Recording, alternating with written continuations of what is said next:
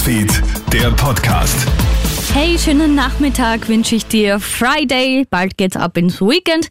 Und damit du noch gut versorgt bist, gibt's jetzt die wichtigsten Meldungen des Tages hier im Kronehit Newsfeed Podcast von mir, Melly Tüchler. Nicht nur die Gewalt gegen Frauen nimmt zu, auch immer mehr Kinder bekommen offenbar daheim Prügel.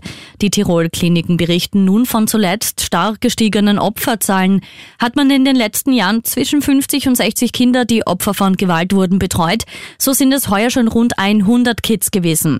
Gewalt in der Kindheit ist verheerend und führt oft dazu, dass die Opfer im Erwachsenenalter selbst zum Täter werden, sagt Psychologe Rudolf Morawetz.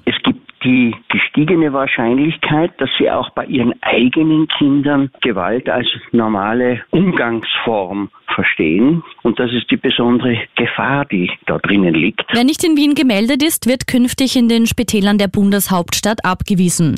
Schuld sind die mangelnden Kapazitäten der Krankenhäuser. Einerseits kursiert eine Grippewelle, andererseits ist das Personal knapp. Es droht eine mangelnde Qualität bei der Patientenversorgung. Bei ambulanten Besuchen werden künftig bei ambulanten Besuchen werden künftig also nur mehr Patientinnen und Patienten mit Hauptwohnsitz Wien drangenommen. Ausnahme sind natürlich dringende Behandlungen, wie etwa eine akute Verletzung oder Erkrankung.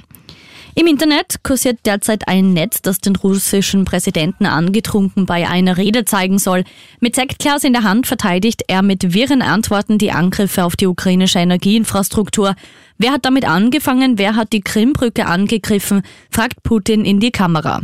Dass Russland ein halbes Jahr vorher ins Nachbarland einmarschiert ist, um die Kontrolle dort zu übernehmen, erwähnt Putin nicht. Das Video und mehr Hintergrundinfos findest du auch online auf kronehit.at. Und würdest du gerne in deiner Lieblingsdisco wohnen? Senioren können jetzt bald in dem Lieblingsclub ihrer Jugend hausen. Im ehemaligen Abendlokal Top Dancing in Neuenkirchen in Niederösterreich sollen Wohnungen für Menschen über 60 entstehen. Angesprochen werden soll genau jene Generation, die vielleicht vor Jahrzehnten selbst in der Disco, Disco getanzt hat. Rund um die Uhr sollen Pflegekräfte zur Verfügung stehen. Krone Hits, Newsfeed, der Podcast.